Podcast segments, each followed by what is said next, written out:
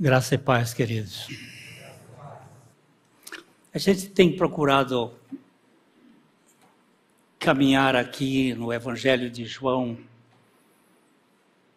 já faz alguns anos. A minha expectativa é que antes do último capítulo, Jesus já voltou. A minha expectativa é, portanto, é curta, de breve para a volta do Senhor. Mas nós já estamos no capítulo 17. E nós vamos dar uma lida nesse, nessa oração de Jesus. Eu não tenho direito de fazer esse pedido, mas com o corpo glorificado eu quero ter uma voz igual a do Marco Antônio. Mas enquanto eu não tenho esta, nós vamos ouvir ele lendo o capítulo 17 de João. Nós vamos fazer em três etapas: de 1 a 5, de 6 a 19 e de 20 a 26 de 1 a 5 é a oração que Jesus faz por ele. Nós estamos diante da oração sacerdotal de Jesus, como o nosso sumo sacerdote da ordem de Melquisedeque, não da ordem araônica, não da ordem da lei, então ele faz uma oração como sumo sacerdote e os versos de 1 a 5 ele está orando dentro do contexto da sua pessoa. Do 6 ao 19 ele ora pela pelos seus discípulos do seu tempo. A sua igreja ali com ele. A igreja de Jesus, ela era pequena. Na verdade, Jesus só apareceu a 500 pessoas, mais ou menos, depois da sua ressurreição. E ele só apareceu para os crentes ele diz que o mundo não o veria mais. Mas na igreja dele, os que permaneceram até o Pentecostes foram quase 120. E ele orou por esta igreja, a igreja do seu convívio.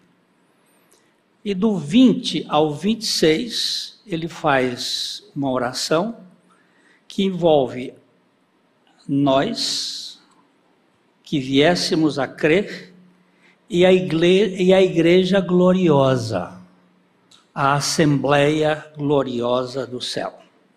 Então, são três momentos da sua oração. Vamos ler primeiro os versículos de 1 a 5.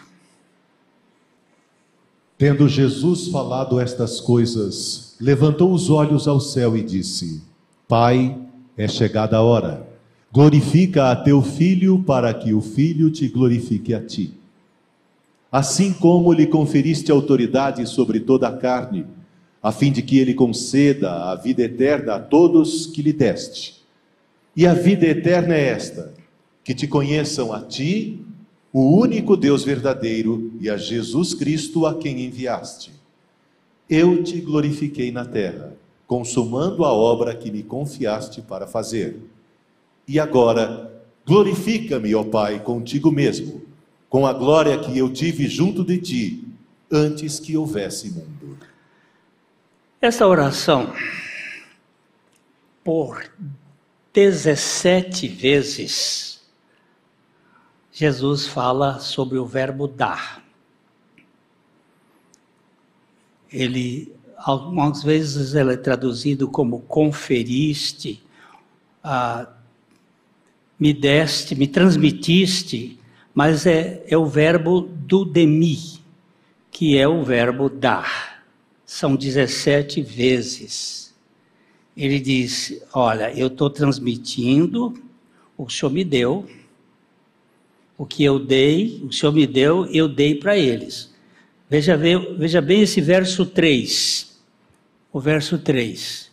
A vida eterna é esta, que te conheçam, o único Deus, não é o 3. É, vamos ver o 2. É, assim me deste, aqui é conferiste, no grego é me deste. Assim como lhe, lhe conferiste, lhe deste autoridade sobre toda a carne, a fim de que ele dê vida eterna a todos os que lhe deste. É o mesmo verbo. Ele recebeu uma autoridade que lhe foi dada pelo Pai. Ele deu a vida eterna a todos os que o Pai deu para ele. É o mesmo verbo. Neste trecho, Jesus não ora por nada. Ele ia logo mais algumas horas para a cruz. Ele não pediu por ele. Ele não fez nenhum pedido, ó, livra-me mais, porque ele já tinha feito uma oração lá para livrar da dor, da luta. Ele agora está dizendo assim: olha, eu estou pronto. Eu estou pronto. Ele não pediu nada por ele, ele só pediu para glorifica-me com a glória que eu tinha contigo antes que o mundo existisse. E esta é a glória que vai nos salvar, porque nós, como pecadores, fomos destituídos da glória de Deus. Então ele está orando em nosso benefício. Ele está orando para que nós sejamos salvos. Ele não pede nada para seu favor. Normalmente nas no nossas orações nós somos mais do que compradores de supermercado. Levamos uma lista detalhada de itens e começamos a ticar, comprando isto e aquilo. Abençoa, cuida, faz isso e aquilo. Jesus aqui estava orando por ele, para que a glória que ele tinha antes lhe fosse restaurada nesse momento. Do verso 6 ao verso 19, ele vai orar pelos discípulos dele que estavam no mundo com ele. Então vamos orar. Manifestei o teu nome aos homens que me deste do mundo. Eram teus Tu me confiaste e eles têm guardado a tua palavra. Eu só queria parar um pouquinho aí. É, manifestei o, o teu nome aos homens que me deste do mundo. Eram teus, tu nos deste. É o mesmo verbo, confiaste. E eles têm guardado a tua palavra. Continua. Agora eles reconhecem que todas as coisas que me tens dado provêm de ti. Porque eu lhes tenho transmitido as palavras que me deste, e eles a receberam, e verdadeiramente conheceram que saí de ti e creram que tu me enviaste. É por eles que eu rogo, não rogo pelo mundo, mas por aqueles que me deste, porque são teus. Ora, todas as minhas coisas são tuas e as tuas coisas são minhas, e neles eu sou glorificado. Eu quero traduzir esse texto da maneira como mais me parece que o original grego quer dizer. Todos os meus são teus, e todos os teus são meus, e neles eu sou glorificado. Não existe a palavra coisas. Nem Deus está envolvido por salvar coisas. mas a, o envolvimento dele é por salvar gente, os, os seus. Então, essa versão, todos os teus, todos os meus, porque tu me deste, são teus. E todos os teus são meus. E neles eu sou glorificado. Me, me enche o coração de saber que eu fui dado pelo Pai a Jesus para glorificar o Pai neste mundo que a minha vida tem um propósito. E o propósito é a glória do meu Pai.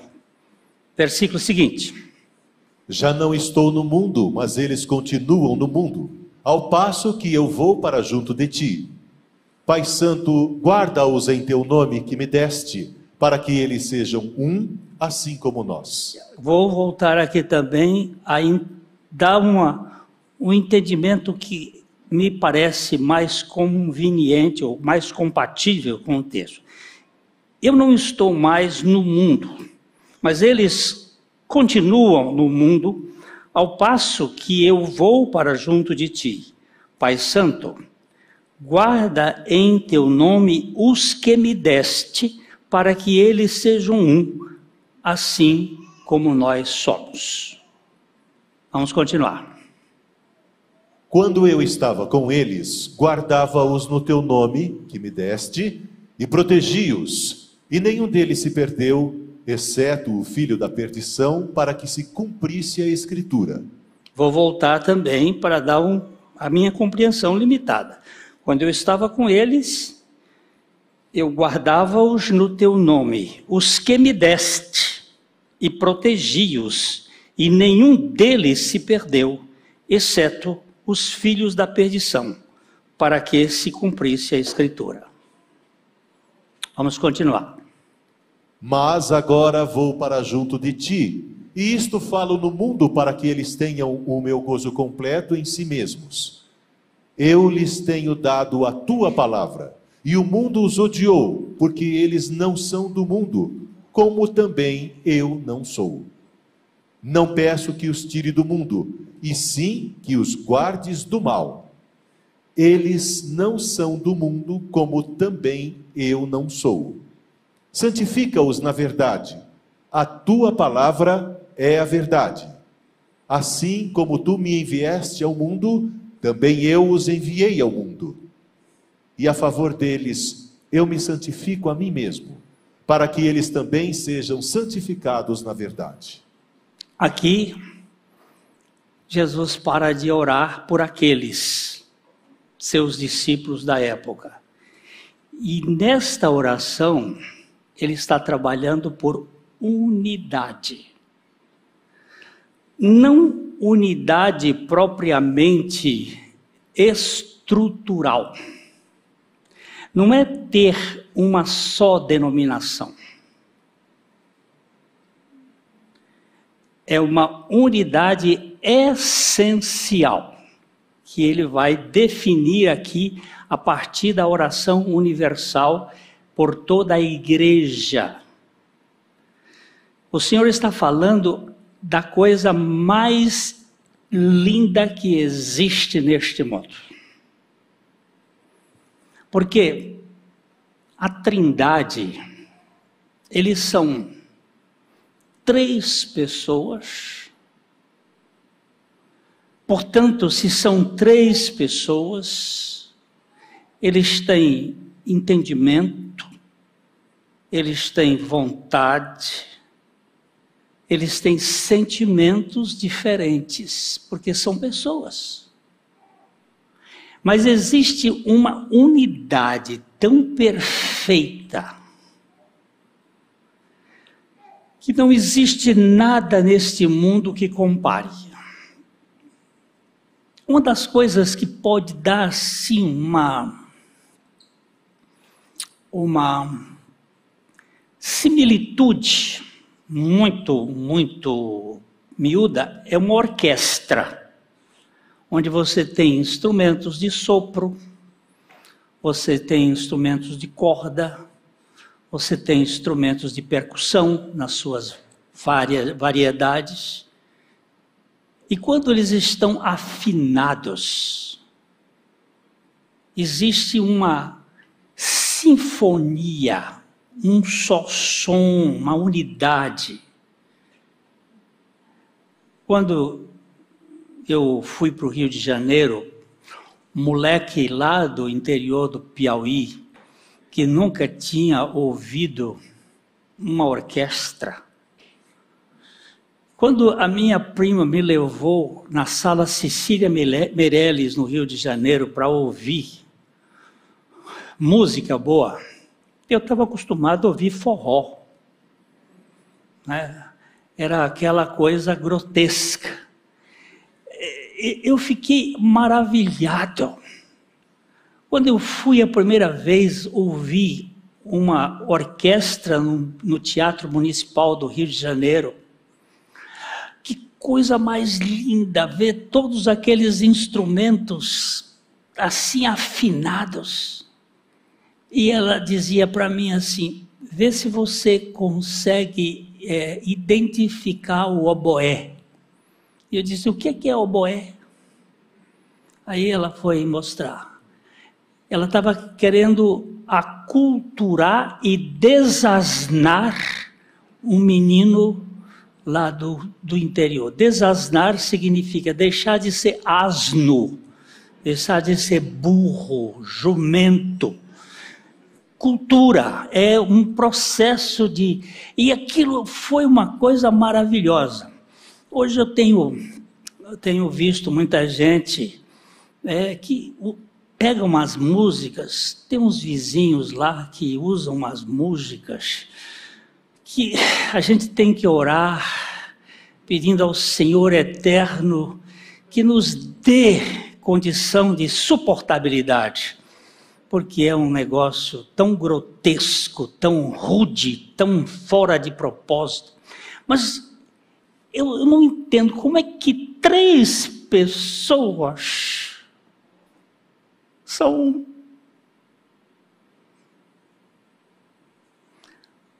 a gente tem todas aquelas ideias da água no estado sólido, líquido e gasoso, todos os três são água. Aí tem uma série de figuras. Nós temos três velas acesas, cada uma com um lumen próprio, mas é uma luz só. O que é a trindade? Eles não têm, não têm Corinthians, Palmeiras, São Paulo. Eles não disputam, eles não, não duelizam. Há uma unidade, há uma união. Essa união é que Jesus está falando para a igreja. O parâmetro da união é a união essencial do coração. Que não existe essa guerra. Então, ele está falando com seus discípulos em busca desta unidade para que o mundo venha crer no que é que ele veio fazer. Agora, a partir do versículo 20, ele vai orar por nós. Vamos ver aí. Não rogo somente por estes, mas também por aqueles que vieram a crer em mim por intermédio da sua palavra. A parar um pouquinho. Ele agora diz assim: Eu estou rogando por, por aqueles discípulos, eu não rogo pelo mundo, ele não rogou pelo mundo, eu rego por estes que me deste. Agora ele diz: Eu não rogo somente por estes que me deste mas também por aqueles que vierem a crer em mim por intermédio da Sua palavra. Vamos voltar para o versículo 8.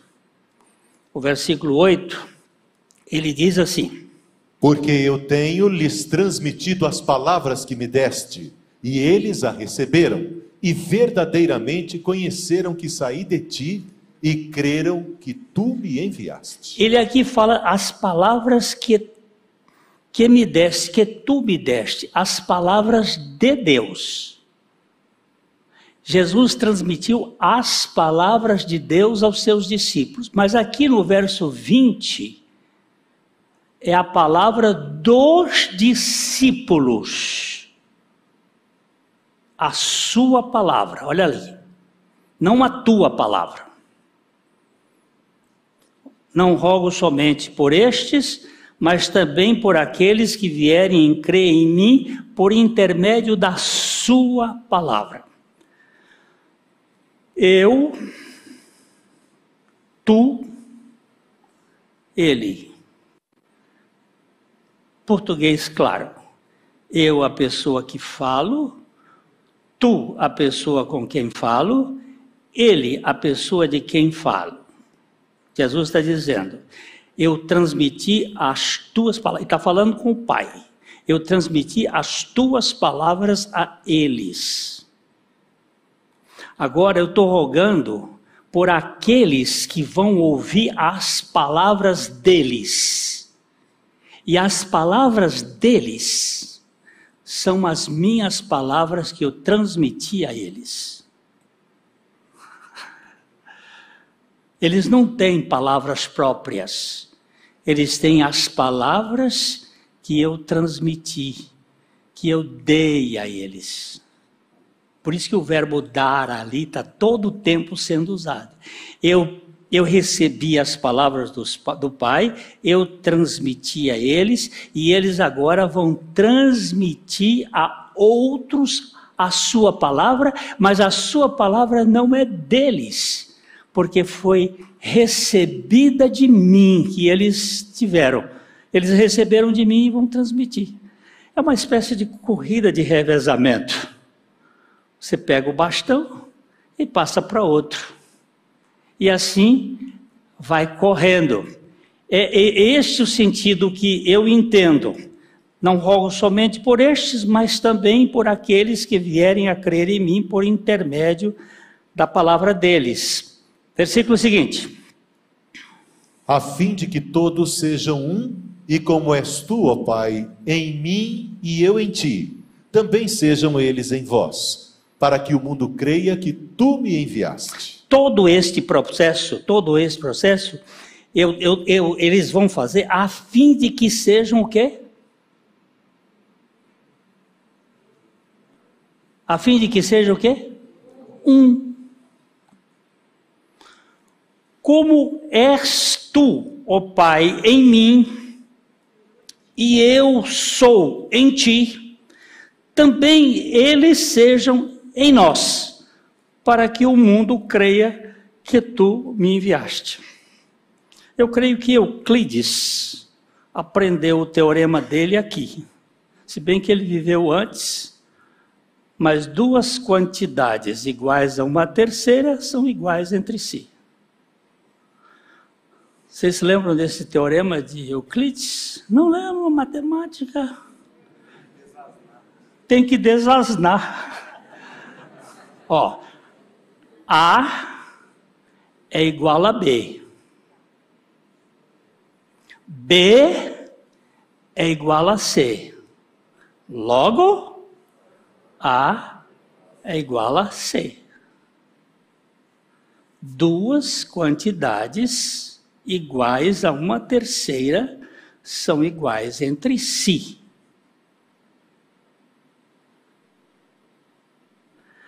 Eu estou no Pai. O Pai está em mim, é Jesus. E eu estou em vocês. E vocês estão em mim. Isso vai gerar unidade. A unidade não é uma, uma coisa feita num trabalho de se bem que no exército você tem aquilo e é tão bonito, né?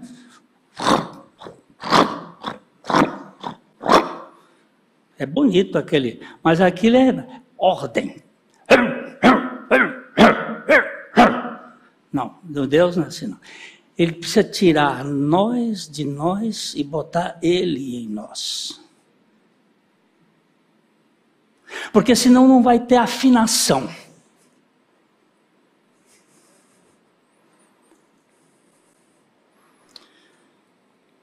Eu conheci um músico no Rio de Janeiro, foi membro da igreja onde eu pastoreei lá no Rio.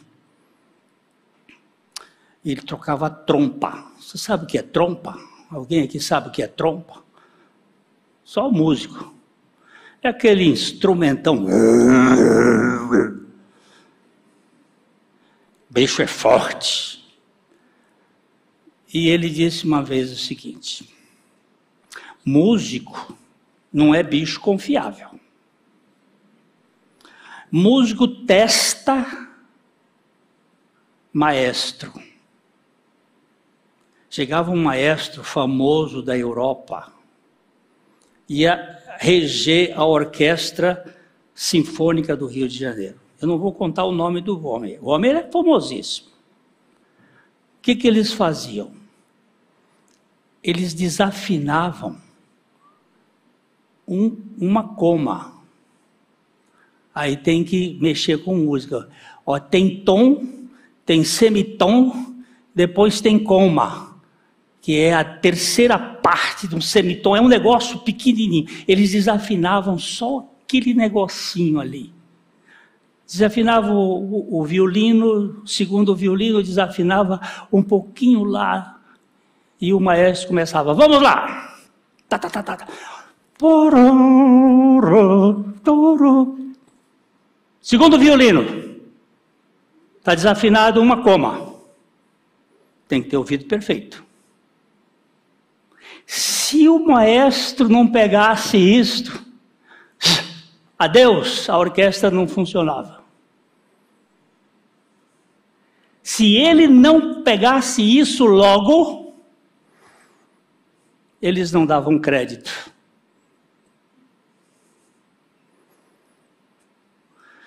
Nós somos afinados numa obra de cruz que tira de nós todo o direito e todo o desejo de competição. Ele arranca de nós, para que haja uma unidade, a fim de que todos sejam um. Assim, como és tu, ó Pai, em mim e eu em ti, também eles sejam em nós. A finalidade, para que o mundo creia que tu me enviaste.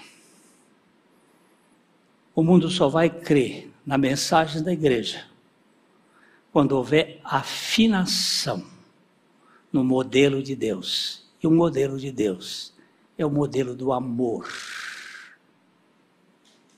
Vamos lá, para cá um pouquinho. Eu lhes tenho transmitido a glória que me tens dado, para que sejam um, como nós o somos. Eu neles e tu em mim, a fim de que sejam aperfeiçoados na unidade, para que o mundo conheça que tu me enviaste e os amaste, como também amaste a mim.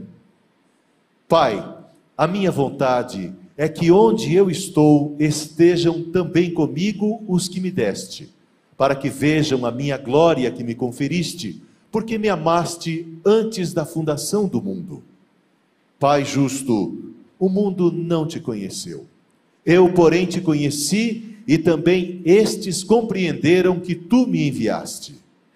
Eu lhes fiz conhecer o teu nome e ainda o farei conhecer, a fim de que o amor com que me amaste esteja neles e eu neles esteja. Que coisa, isso aqui vou ter que passar uma noite toda com vocês com isso aqui. Os discípulos são o núcleo da comunidade do novo tempo. Jesus foi enviado para estabelecer um reino, que é o reino da graça. A gente tem que dar uma olhadinha no, no início do Evangelho de João, no capítulo 1, no verso 14 a 17. E o Verbo se fez carne e habitou entre nós, cheio de graça e de verdade, e vimos a sua glória, glória como do unigênito do Pai. João testemunha a respeito dele e exclama: Este é o que quem eu disse. O que vem depois de mim tem contudo a primazia, porquanto já existia antes de mim. Porque todos nós temos recebido da sua plenitude graça sobre graça. A encarnação do Verbo tinha como finalidade a salvação da escravatura do pecado. Onde o pecado fez ou tentou fazer de cada um de nós deuses. Porque isto foi o, o veneno da serpente. Como Deus sereis. Nós somos uma raça é, afissurada por, por palanques, por plataformas, por exibições, por demonstrações, para que os outros nos aplaudam, nos reconheçam, porque nós queremos ser melhores, mas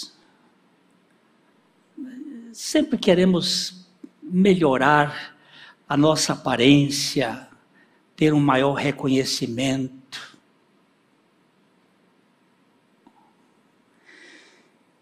E isto gera as desigualdades, as competições, as lutas.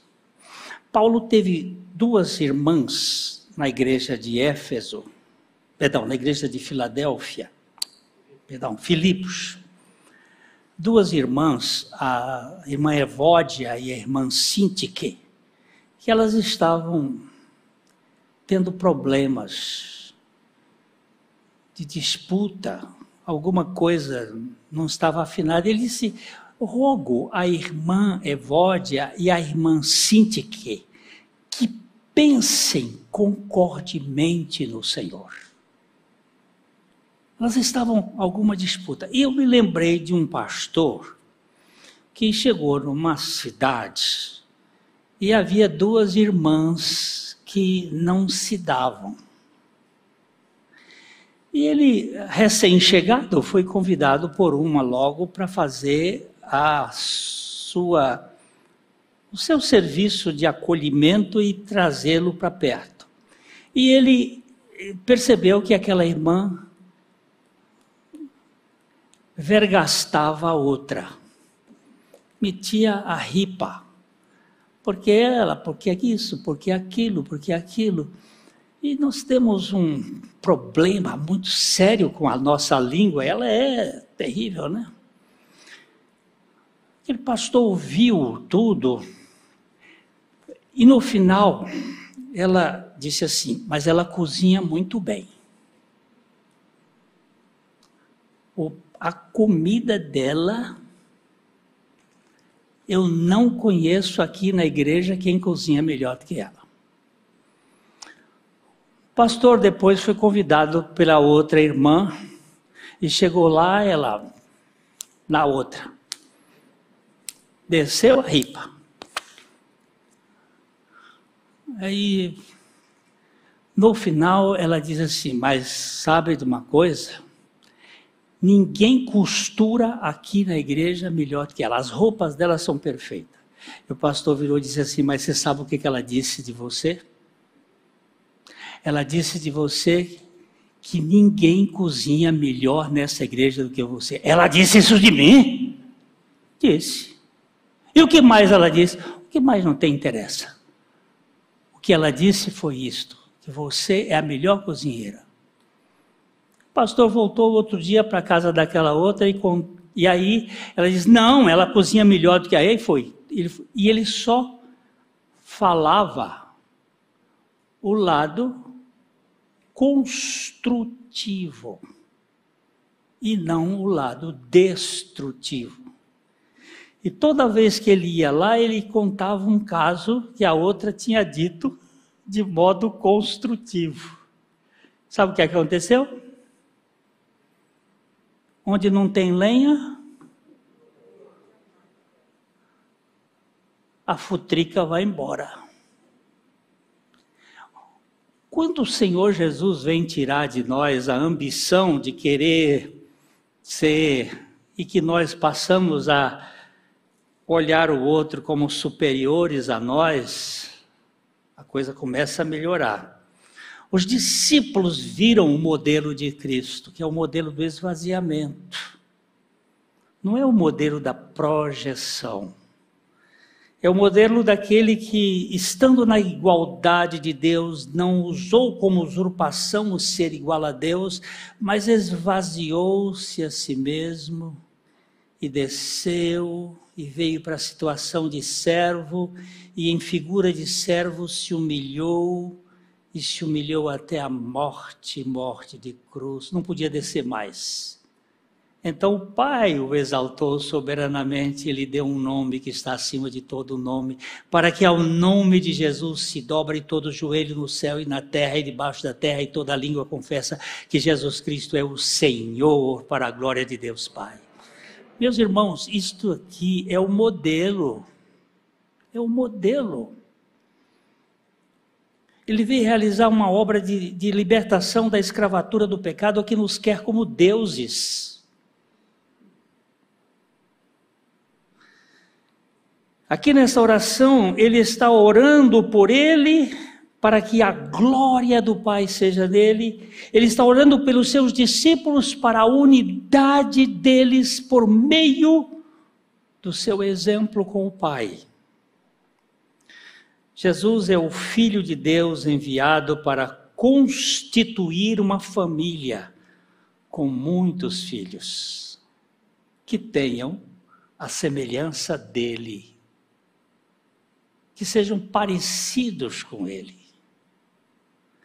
Nós temos esse texto de Hebreus, capítulo 2, versos 10 e 11, que nos ajudam a entender um pouco.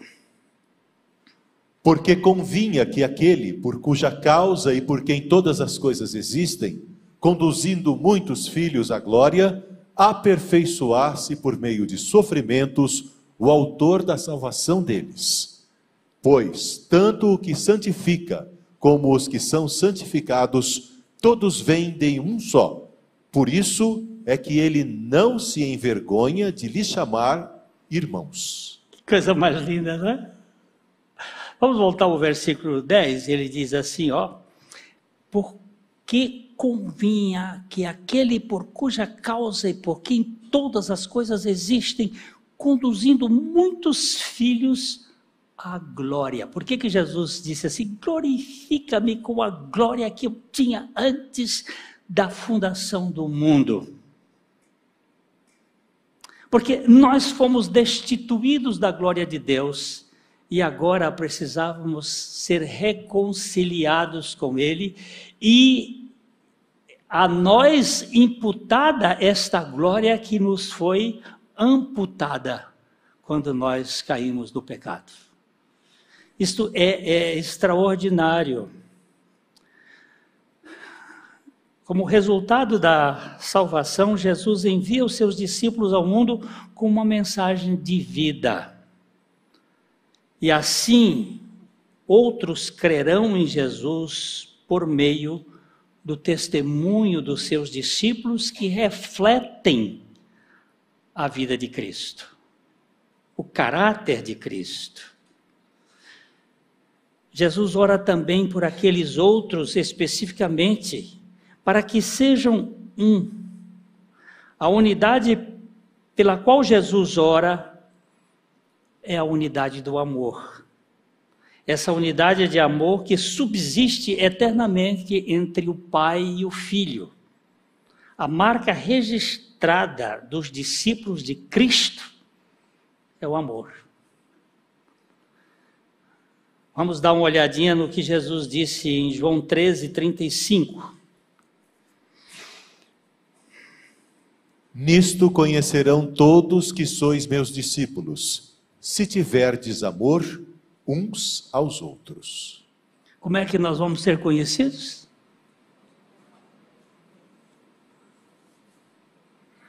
Não é pelo saber teológico,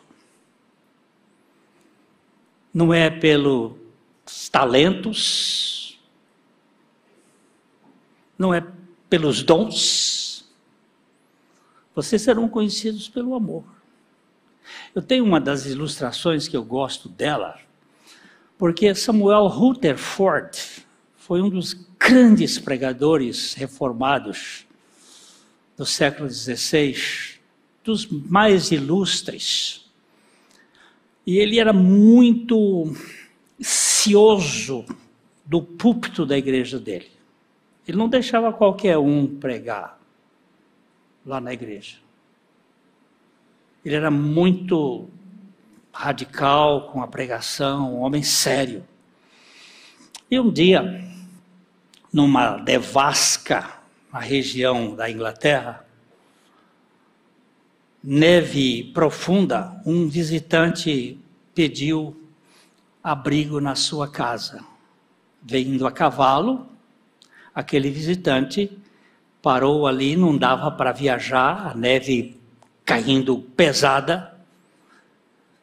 Isso é 1600 e tanto. E ele chegou e pediu abrigo.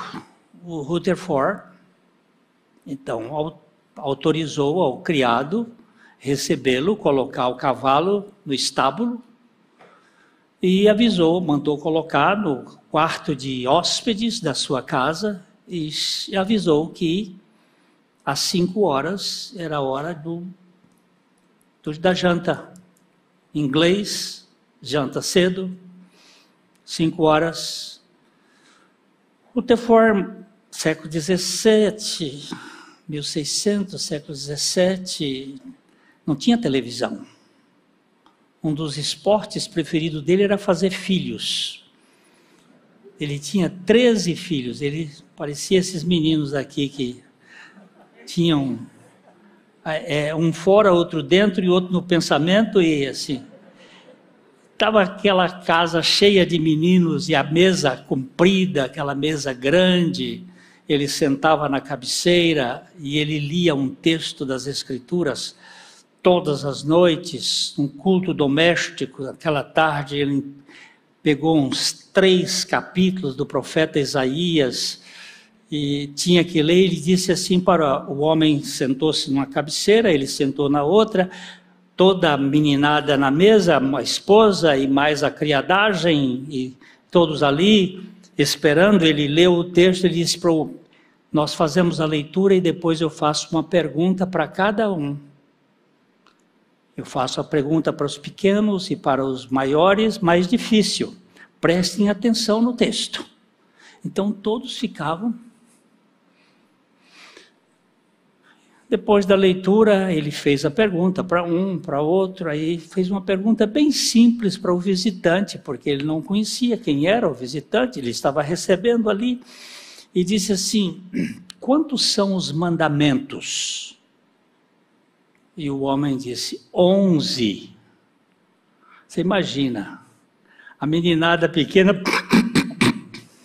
já rindo ali, e os outros, e ele disse: não, meu amigo. Os mandamentos são dez. E passou a descrevê-los. Amarás o Senhor teu Deus, aí começou a escrever, não terás outros deuses diante de ti, e aí foi falando todos os mandamentos. Quando ele terminou o último mandamento, o homem disse: Está faltando um. Olha, Disse Jesus disse: "Um novo mandamento vos dou, que vos ameis uns aos outros, assim como eu vos amei." Quem é o Senhor? O visitante levanta-se, tira o sobretudo, pensa num frio. Não tinha aquecimento, só lareira tudo, tirou o sobretudo e virou as costas. Ele estava vestido com a roupa clerical. Ele era o cardeal de Canterbury, a quem Rutherford detestava. Ele detestava o homem sem conhecê-lo. Você já, já viu uma pessoa que você olha pela primeira vez e diz assim, meu santo não vai com dele? Pois é. Tem coisas que a gente não sabe explicar. O Rutherford, quando viu aquilo, que se tratava do cardeal, ajoelhou-se no pé da, na cabeceira da mesa e disse ao cardeal: Imponha as suas mãos sobre a minha cabeça e peça ao Senhor que coloque este novo mandamento na minha vida. Dizem os biógrafos de Rutherford que daquele dia em diante ele não foi mais o mesmo pregador. Ele foi um outro homem levantado por Deus. Porque nós não seremos conhecidos pela nossa cultura, mas sim pelo amor de Jesus Cristo em nossos corações. Até mesmo pelos nossos inimigos.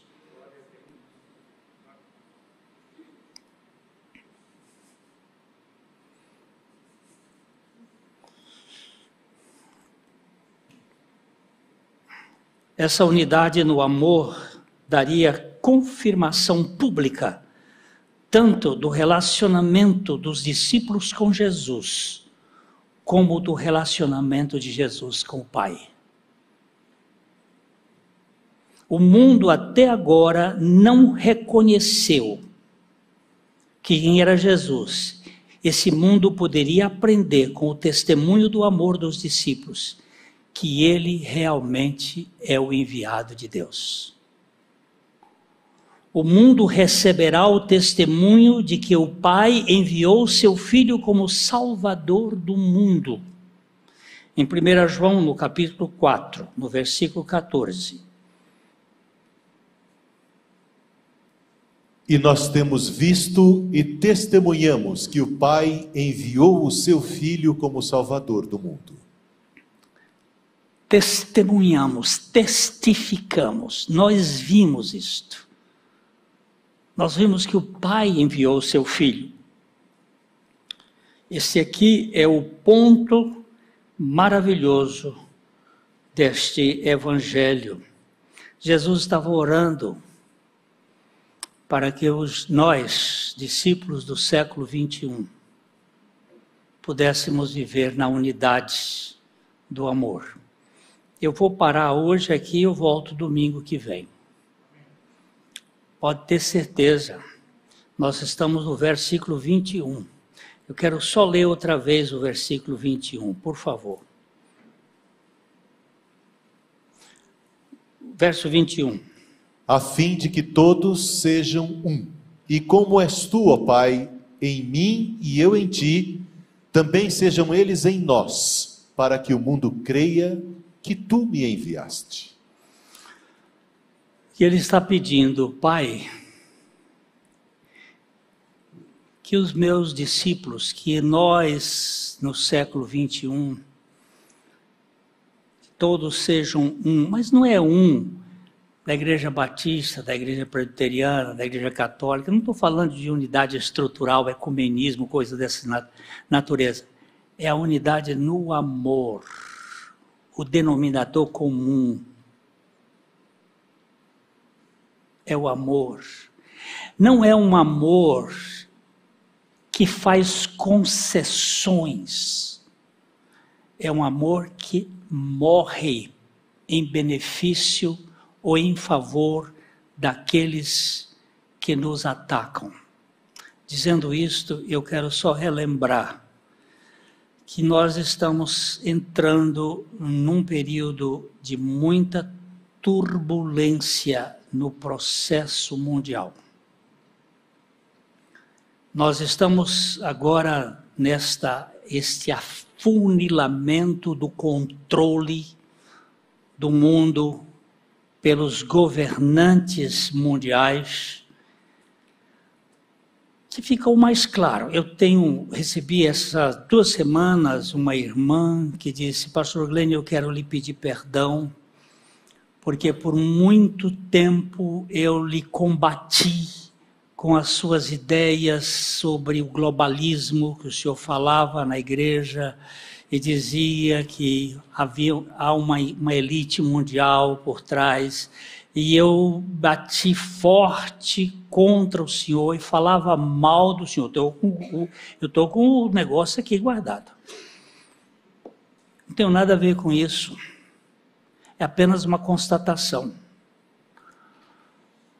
Há uma conspiração do mundo contra o ungido do Senhor. O mundo tem uma, uma vertente de controle. E o anticristo só vai se manifestar quando houver o controle mundial. E isso está acontecendo. E muito brevemente nós não vamos ter mais liberdade nenhuma. Nenhuma. Hoje pela manhã nós estávamos com uma irmã nossa aqui que está na Áustria. E ela contando da, da luta que está tendo lá, porque só 60% das pessoas vacinaram, 40% estão se debatendo. O, o, governo quer impor de qualquer jeito, mas é anticonstitucional, como aqui. Só que eu vou dar só um. Quem quiser ler, leia. Os protocolos dos sábios de Sião tem um artiguinho lá no canto que diz o seguinte: o governo será ministrado pelo judiciário, que será controlado por nós. Isso foi escrito no século XIX. Ah, mas aquele livro é uma bobagem. Tá bom, uma bobagem. Mas está acontecendo. Então, se preparem para a luta que virá. Não será uma coisa simples, vai ser bastante complicado e é uma coisa maravilhosa também para peneirar, porque vai sobrar quem não passar na peneira fina. Café, quem é que conhece café aqui? Tem umas peneiras, não tem? Tem umas peneiras. Tem um café que passa na primeira peneira, esse já é mais ruinzinho. Depois tem um outro café que passa noutra peneira. E tem um café que é de exportação, esse fica aquele café bom. É o café de exportação. Com a fé também é assim. Café é desse jeito. Vai ficar, vai passar aquela turma aqui a igreja já está sofrendo uma apostasia. Nos Estados Unidos, aqui no Brasil, tem muita gente descambando. Aqui na igreja mesmo já tem uma, uma turma que está passando na primeira peneira, peneirinha aquela de café mais, mais ruinzinho, né? Esse aí, essa turminha vai cair fora. E vai, é bom que caia mesmo. Que saia. tem outra, vai ter outra peneira para aguentar ali, mas ah, mas eu não queria sofrer. Mas nesse mundo você não vai ficar sem sofrimento. Vai ter. E vai ficar só aquela turma que sustenta, que não passou naquela peneirinha, aquela turma que vai ficar. Senhor, me dá condição de ficar. Eu não tenho competência mas o Senhor me dá graça de suportar a tribulação. Eu quero ficar esperando pelo Senhor, esperando pela tua vinda. Domingo que vem a gente continua, meus irmãos, nessa oração do Senhor para com a igreja, por nós, para que haja unidade entre nós, amor. Tem tanta gente que precisa do amor apenas um abraço, um, um olhar, uma, um cuidado, uma palavra. E, e você e eu somos esses instrumentos que Deus tem aqui na terra para esse processo.